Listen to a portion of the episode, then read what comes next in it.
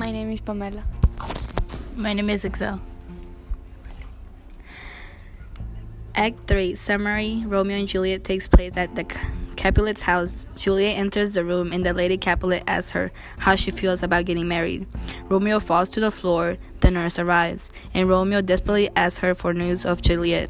He assumes that Juliet now thinks of him as a murderer and threatens to stab himself in the chapel. Where Romeo is hiding, Friar Lawrence informs the boy about his punishment, adding that he should be happy that the prince can call the death sentence. Summary 2 First, it points out that Romeo and Juliet's love will be difficult because their families are enemies.